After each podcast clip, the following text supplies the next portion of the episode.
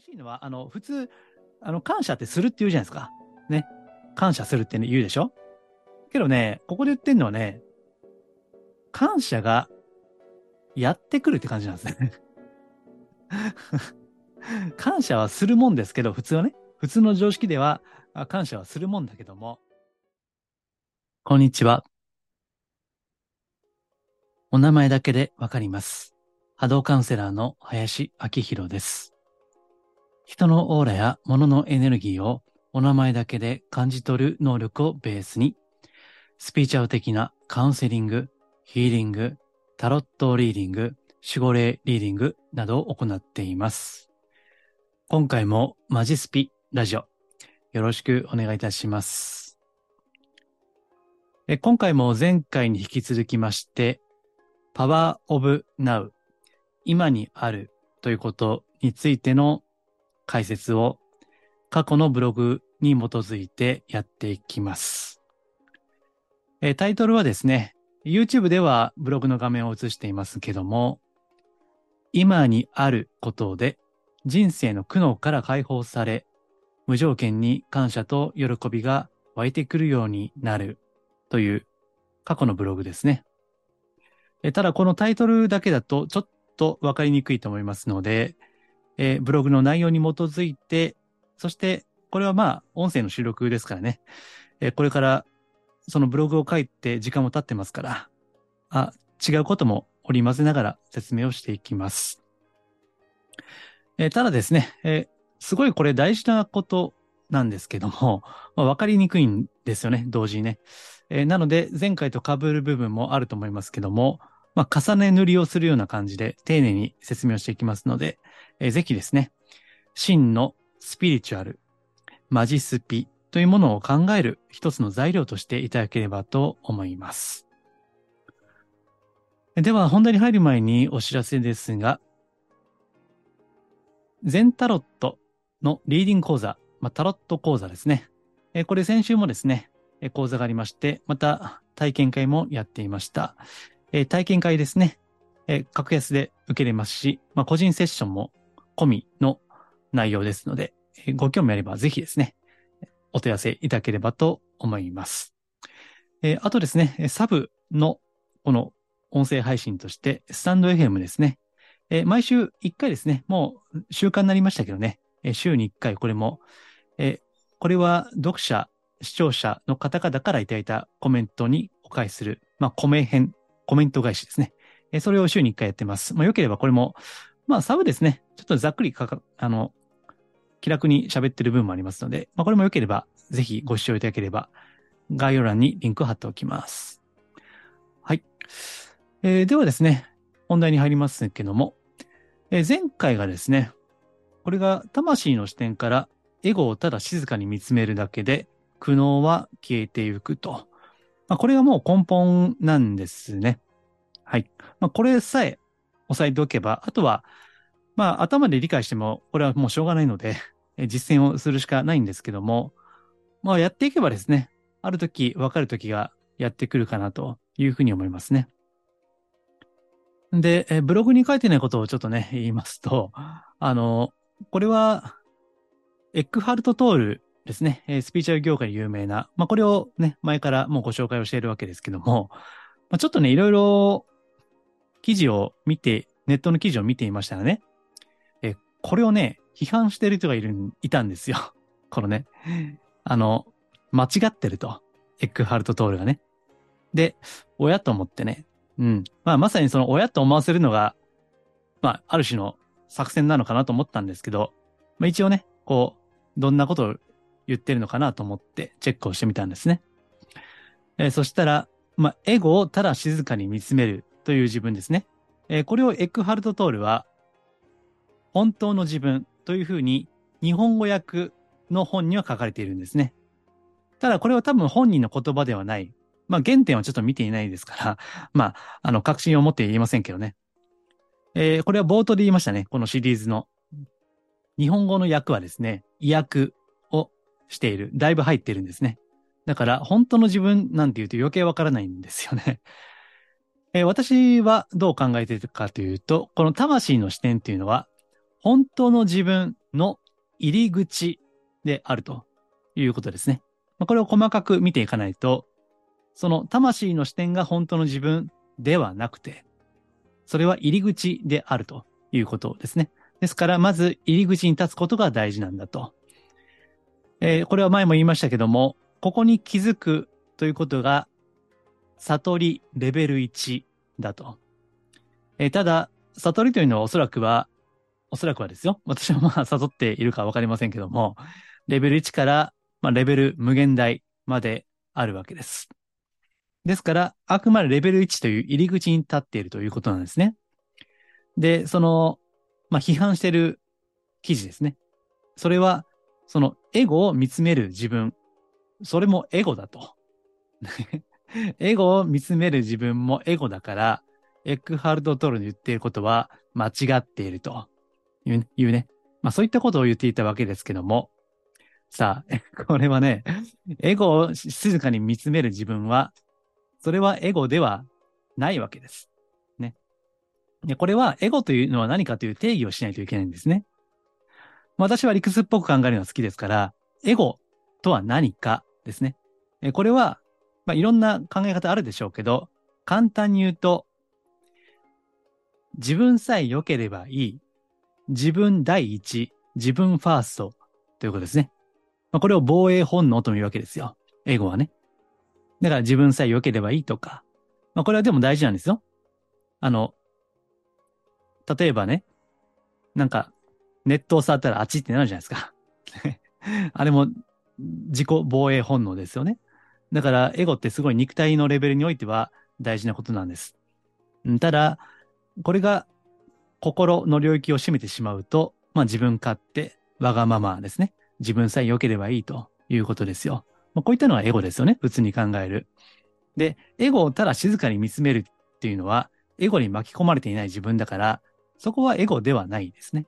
まあ、エゴ、まあ、大きく言えばエゴかもしれないけども、ただ、エゴから距離を置いているところですね。うん。だからね、あの、こういう、まあ、特に有名な人ですから、いろんな意見が出てくるんですよ。ただ、それを、まあ、さっきね、もしかして作戦じゃないかなと思ったのは、そうやって、ちょっと、優れた人の言うことに対してケチをつけて、おやと思わせるね。まあまあ、あんまりよろしくはないと思いますよ。それは。だから、まあ私は余談ですけどね。いつも言ってるお名前だけでオーラを見る波動ね。いや、しかもそれはペンネームでもわかる。いや、最近ではペンネームがなくてもわかる。ね、喋ってるのは人、あの、まあこれはある人が喋ってるわけだからね。それを見ていけば波動がわかるわけですよ。で、それで、この人は、まあ、いわば本物なのか、それともまだ本物への登場の人なのかっていうのはわかるわけです。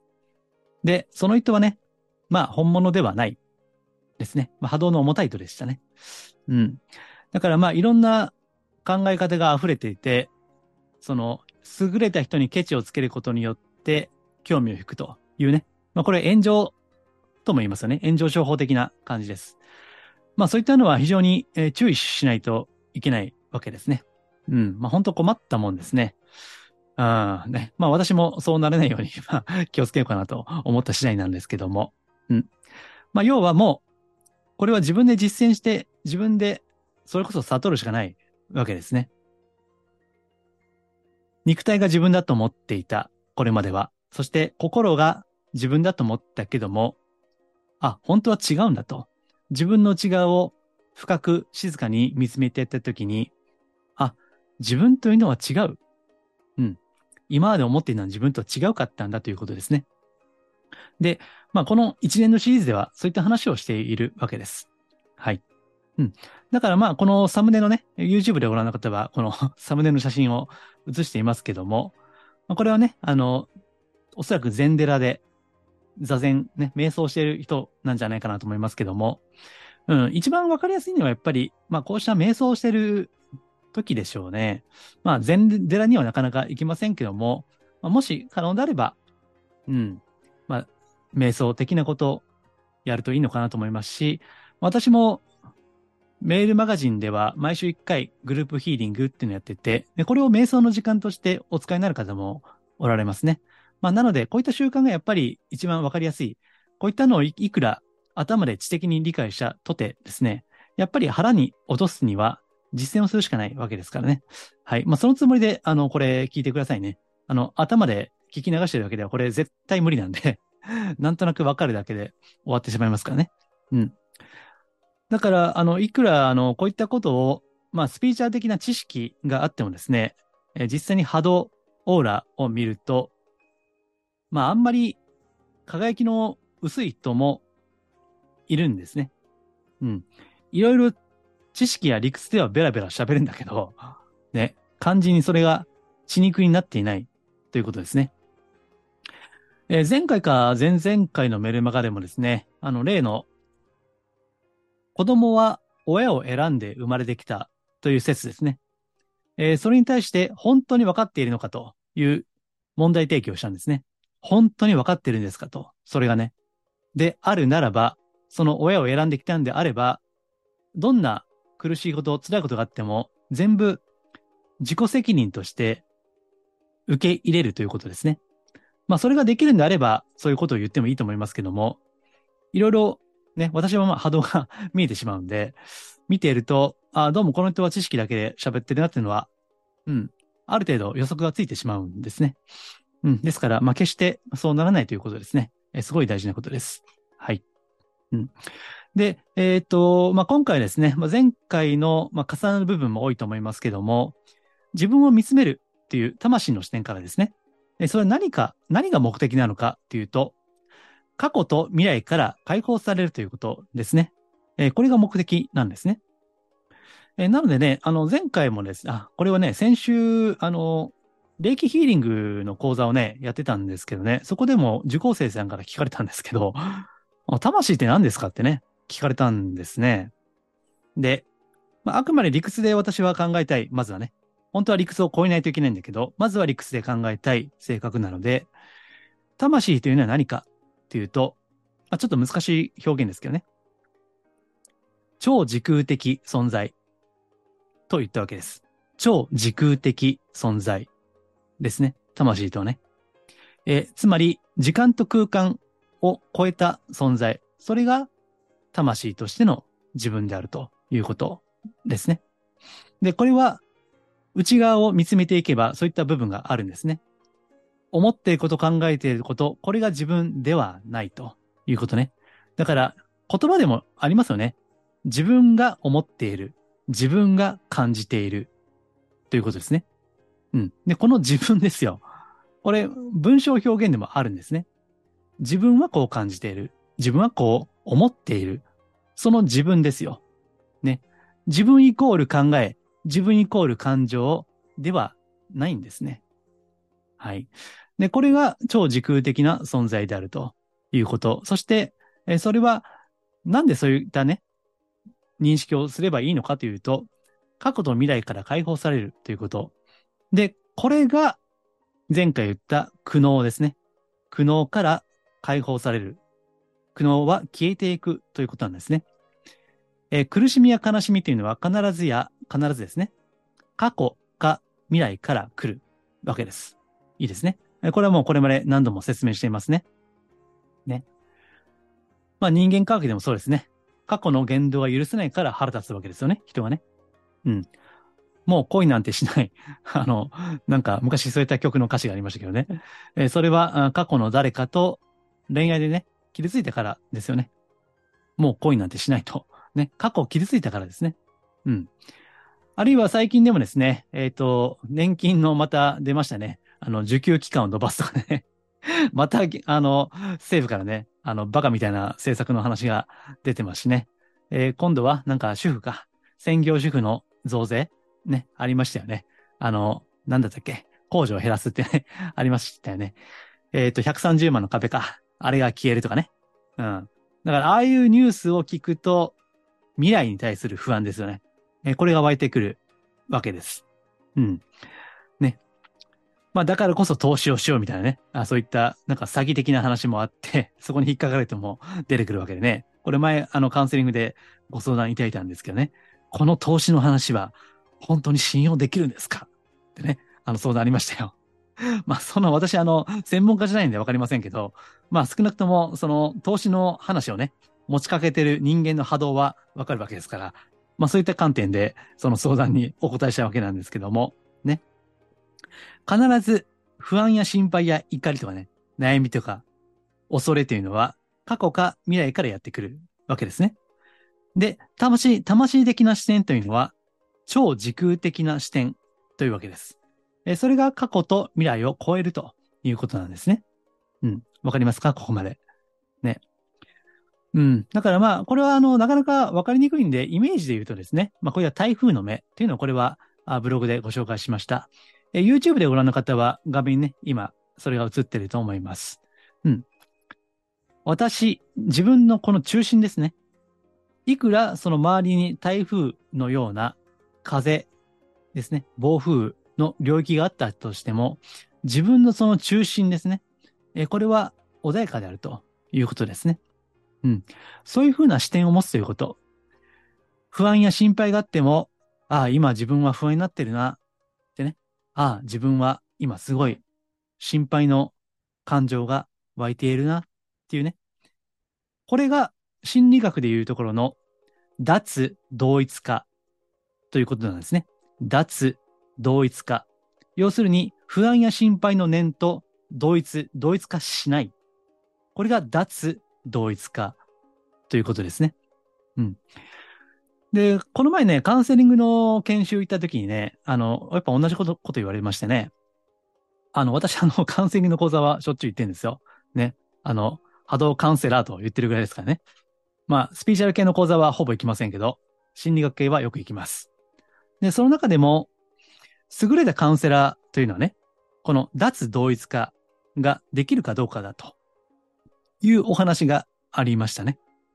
うん、これは何でかというと、例えば、ね、カウンセリングで離婚の問題とかね、あと夫婦関係の問題で相談があると言ったときね、その自分自身のそのクライアントの話を聞いていて、自分の価値観がそこに入っちゃうと、うわ、その旦那はちょっと許せないねとか、その旦那のその言動はありえないとか言って、ふざけんなとか言ってね、クライアントと一緒に怒ってるカウンセラーがいるとしたら、まあこれは、あの、まだまだ初心者なんですね。うん。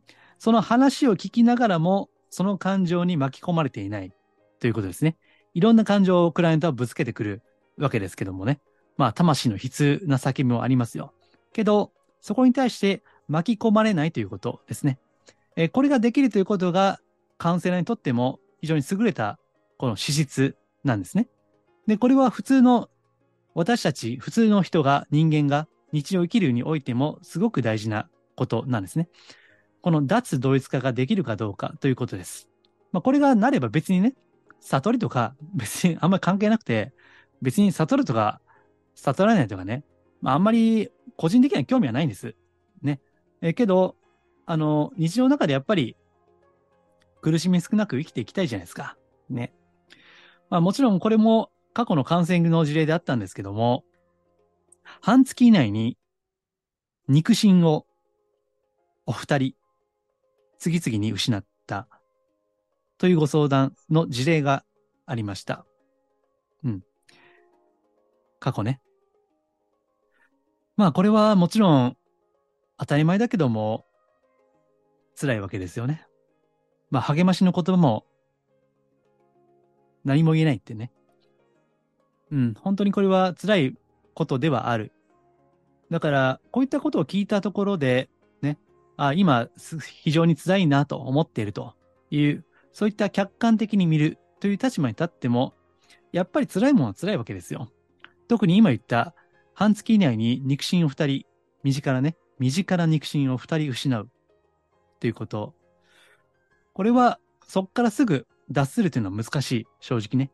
けど、こういった視点、今にあるということを心がけるだけで、その100の苦しみが90か80にはなるだろうと。たとえどれだけ深い苦しみだったとしてもね。それはできるんですよ。うん。まあ、なので、あの、その方にはね、うん。ともかく生きてくださいと。いうことしか言えなかったわけですね。生きている限りは追いかけるということをしない。うん。与えられた自分の天命ですね。自分の命というの、それを自分で立たない。まあ、それができるだけでも非常に素晴らしい子だと思うんですけどね。こういったご相談のこの方にとっては、うん、こういった方にこそ自分のその感情をただひたすら見るということですね。これがすごく大事なことです。うん。それができるというのが魂の視点であって、えさっきね、ケチをつける人の紹介しましたけども、エゴではないんですよ。それがエゴであれば、巻き込まれるだろうがと。ね。あの、つまんねえこと言ってんじゃねえよと。ほんとね、なんか、あの、ああ、こういった残念だなと思ったわけですけどね。だからまあ波動も、まあしょぼいわけですよ。しょ率直言ってね。うん。あの、まずはね、こういった優れた方の言ってることを、まあ意味はわからなくても、真正面に素直に受け入れるということが大事ですね。だから、あの、エックハルト・トールの本って難しいんですよ。ね、読んでみる意味わかんないって私何人の方から もう言われましたからね。けど、わかんなくてもいいと。ね。現代人は理解するということを評価するんですね。だから理解できない本だと、これは難しすぎるというわけです。まあ、アマゾンのレビューなんか見るとね、あの、よく哲学書とかのレビューで 難しすぎると何言ってるかわかんないみたいなね。そういったレビューもあるんですけども、そうじゃないんだと。難しいのは、これはしょうがないんですよ。だって、難しいこと言ってるんですもん。それね。だから、これをきっかけにエックハルト・トールの本を読んでみたらいいですよ。まあ、悟りを開くと人生はシンプルで楽になるっていう本がまだわかりやすいですけどね。で、それよりも難しいのが、ニューアースっていう本なんですね。まあ、これも私、メルマガの読者さんの、あの、登録の特典でね、紹介している本なんですけど、ニューアースね。もうずっともう10年以上前からいい本ですよって紹介しています。で、読む、読んでも意味がわからないと あの、多くの人から言われるんですけどね。うん。意味わかんなくても、まずは素直に受け入れるということが大事です。で、意味がわからないので、読んでると苦痛だと思います。それはね。けど、あの、もう素直にね、あの、わからないのは自分がまだ未熟だからだと、ね、いうことですよ、それは。私もそんな時期がありましたけどね。うん。だから素直に受け入れていくこと、ね、それによってだんだん分かっていきますから、ただ静かに自分のね、思考や感情を見つめるということですね。そう。そうするとね、The Power of Now そうか、今というのは単なる時間の流れではなくて、本当にパワーなんだと。今というのは、今にあるというのは、本当に力なんだということですね。まあ、これをね、あの、この音声配信怖いのは、あの、私も分かっていないとこれ伝わんないんですよね。これがね、これがまあ怖いところなんですけども、まあ私がどれだけ分かっているかはさておきね、うん、まあこれも問われてしまうんだけども、ね、本当にあの、私はね、すごい感動したんですよ。その瞬間ね。あ、本当だと。本当にパワーなんだなと。ね、むちゃくちゃ感動した瞬間があったんですね。だから、まあ、これ別に理解しなくてもいいんで、なんかちょっとね、ちょっとでも、この私の、この感動ですね。ほんまやでと、これ。ほんまにザ・パワー・オブ・ナウやねんというのが伝わったらええなと思ってね、これ喋ってるんですけどね。うん。で、パワーというのはどういうことかというと、まあ、これも言っておきますね。今にあるということによって、さあ、こっから難しいけど、永遠の次元、無限の英知と共鳴できるようになるということですね。で、永遠の次元とか無限の英知というのは、これを神とね、伝統的に言うわけです。うん。今にあるということ、これがね、さっき言いましたね。本当の自分の入り口と言いましたね。入り口ね。で、この入り口から、この扉の奥に入っていくと、ここから永遠の次元、そして無限の英知への道があるわけなんですね。で、これはね、あの、頭で考えてもわからないし、これはどういうことだと考えていったら余計にわからなくなるということなんですね。だから、ただ、自分の心を見つめようということ。うん、だからね、これやっぱり禅の世界でいう士官多座に近いんだろうなと思うんですね。まあ、士官多座って何かというと、ひたすら座れと。ひたすら座れ。まあ、これに近いでしょうね。あの、エックハルト・トールは、あのね、禅の世界も、まあ、非常に大好きな方のようですからね。まあ、本にもちょいちょいそういった引用があるんですけども、うん。まあ、全的な世界ですよね、これは。うん。だから、あのー、ずっとね、そうやって今にあるということを自覚していると、無条件に喜びや感謝が湧いてくるようになるということですね。でね、難しいのは、あの、普通、あの、感謝ってするって言うじゃないですか。ね。感謝するって、言うでしょけどね、ここで言ってんのはね、感謝がやってくるって感じなんですね。感謝はするもんですけど、普通はね、普通の常識では感謝はするもんだけども、いや、うん、この今にあるというのはですね、まさにパワーオブナウななので、そこにあると、感謝がやってくる。で、やってきた結果、感謝が湧いてくると。ね。無条件ね。まあ、ここまでね、常日頃、日常生活の中でこれができれば、まあ相当いい感じだと思いますけどね。まあ私はまだね、まあこれ言葉では書いてるけど、まあまだまだですよね、これは。まあ前に比べればね、こういった無条件に感謝が湧いてくる瞬間っていうのは、前に比べたら多くはなったけど、うん、でもまあまだまだですよね、これは。うん。だからね、これは感謝がやってくるというのは、つまり、神の生命、神のエネルギーですね。まあ、これは宇宙エネルギーと言ってもいいです。うん。まあ、こういったのをちょっと実践的にやってるのが、まあ、これ、いつも紹介してるね、霊気のヒーリングなんですよ。霊気ヒーリングというのは、この宇宙エネルギーをこう意図的にね、使っていくということですね。うん。まあ、この実践方法なんですけども、まあ、ここでは別にあの、ヒーリングの講座ではないので、ちょっと、うん、抽象的になってしまいますけども、この今にある状態になった時に、これは宇宙の大宇宙と言ってもいいけども、そこの大生命とピタッと重なる瞬間が一瞬でもあるんですよね。で、その時に宇宙のエネルギー、まあ、宇宙の英知ですね、えー、それが自分の中に流れ込んでくることによって感謝がやってくるんですね。感謝がやってくる。これすごい大事ですね。うん。で、その感謝がやってきて、そしてその思わずそこに響いて、ね、響いて反応して感謝が湧いてくるということなんですね。さあ、これがね、難しいでしょ？わかるようでわかんないじゃないですか。ね。これがあの、エックハルト・トールの本の難しい部分なんですけども。まあでもね、あの、この辺ね。だから、まずは、こういった世界に憧れるということが大事ですね。あ、いいなと。ね。特に苦しかったりね、悲しいことがある。あるいは日常がね、つまんねえなと。ね。なんか、どんどん物価上がるしね。また増税しやがるっていうし、ほんとつまんねえ世の中だなと思っていてもですよ。ね。日常の自分としてはそういうことを思っていても、こういった、うん、本当はこれは、本当のスピーチャル。ね、それこそマジスピ的な領域なんですけどね。えー、日常としてはつまらないかもしれない。肉体、肉体を中心として組み立てられているこの日常の世界っていうのは、まあまあ、くだらない世界なわけですよ。要はね。うん、政治見てもそうだしね。まあまたね、中東でも戦争起こってるし、で、これが飛び火してね、日本にも来る可能性はあるわけですよ。だから日常生活を考えれば非常につまんない世界だし、それこそ不安や恐怖に覆われた世界かもしれない。けど、その中でもこういったパワーオブナウということですね。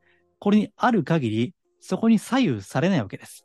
なぜならば、魂というのはさっき言った超時空的存在だからなんですね。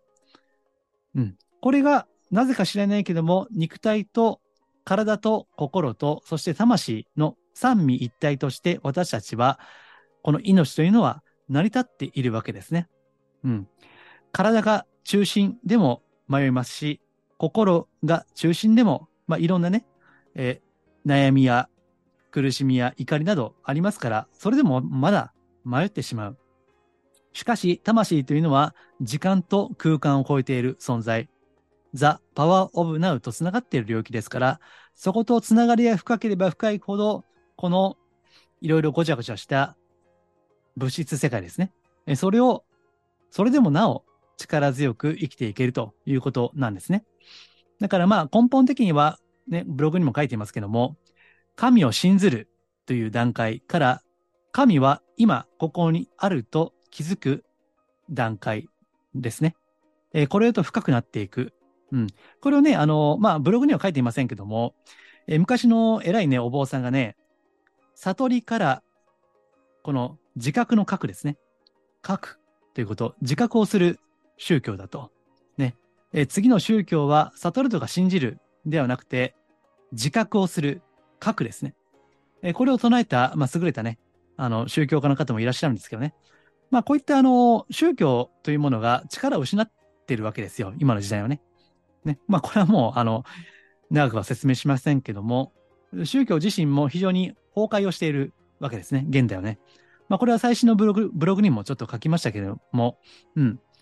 信仰というのがどんどん力を失っているわけです。現代はね。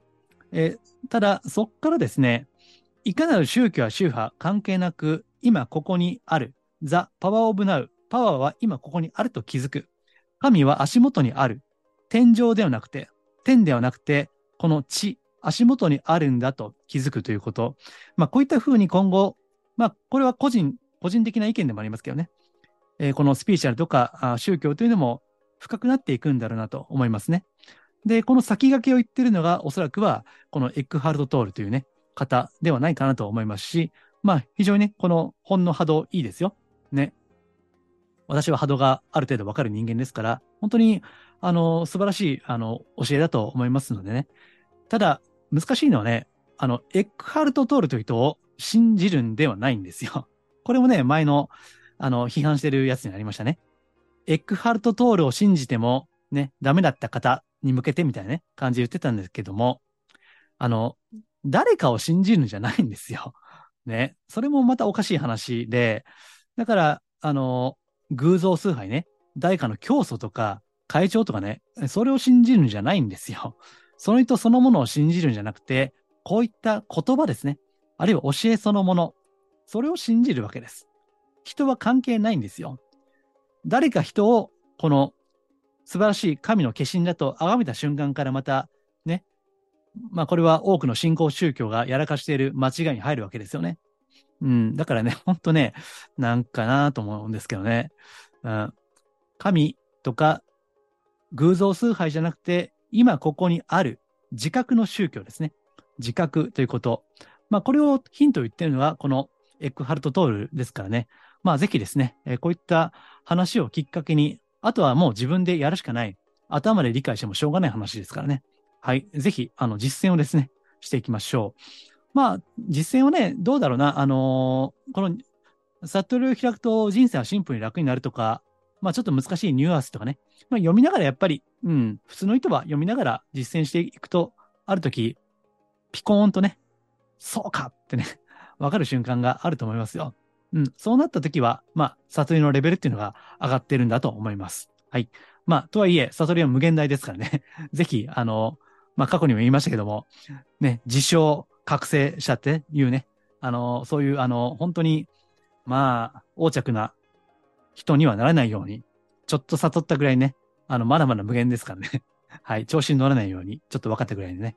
まあ、私自身も、まあ、それを自覚してやっていきたいと思います。このマジスピラジオは、真のスピリチュアル、また脱、お花畑スピリチュアルをテーマにお届けしています。えー、さっきも言いましたけどね、メールマガジンにご登録いただければ、まあ、無料ですから、あの、この本のね、おすすめの本の紹介もしていますし、またこういったブログや音声配信とは違う内容をお届けしていますので、よければ、えー、ご登録、まあ、概要欄にも載ってますし、ホームページにもね、こういった箇所からご登録いただけますので、うん、見ていただければ幸いです。では、今回は以上です。ありがとうございます。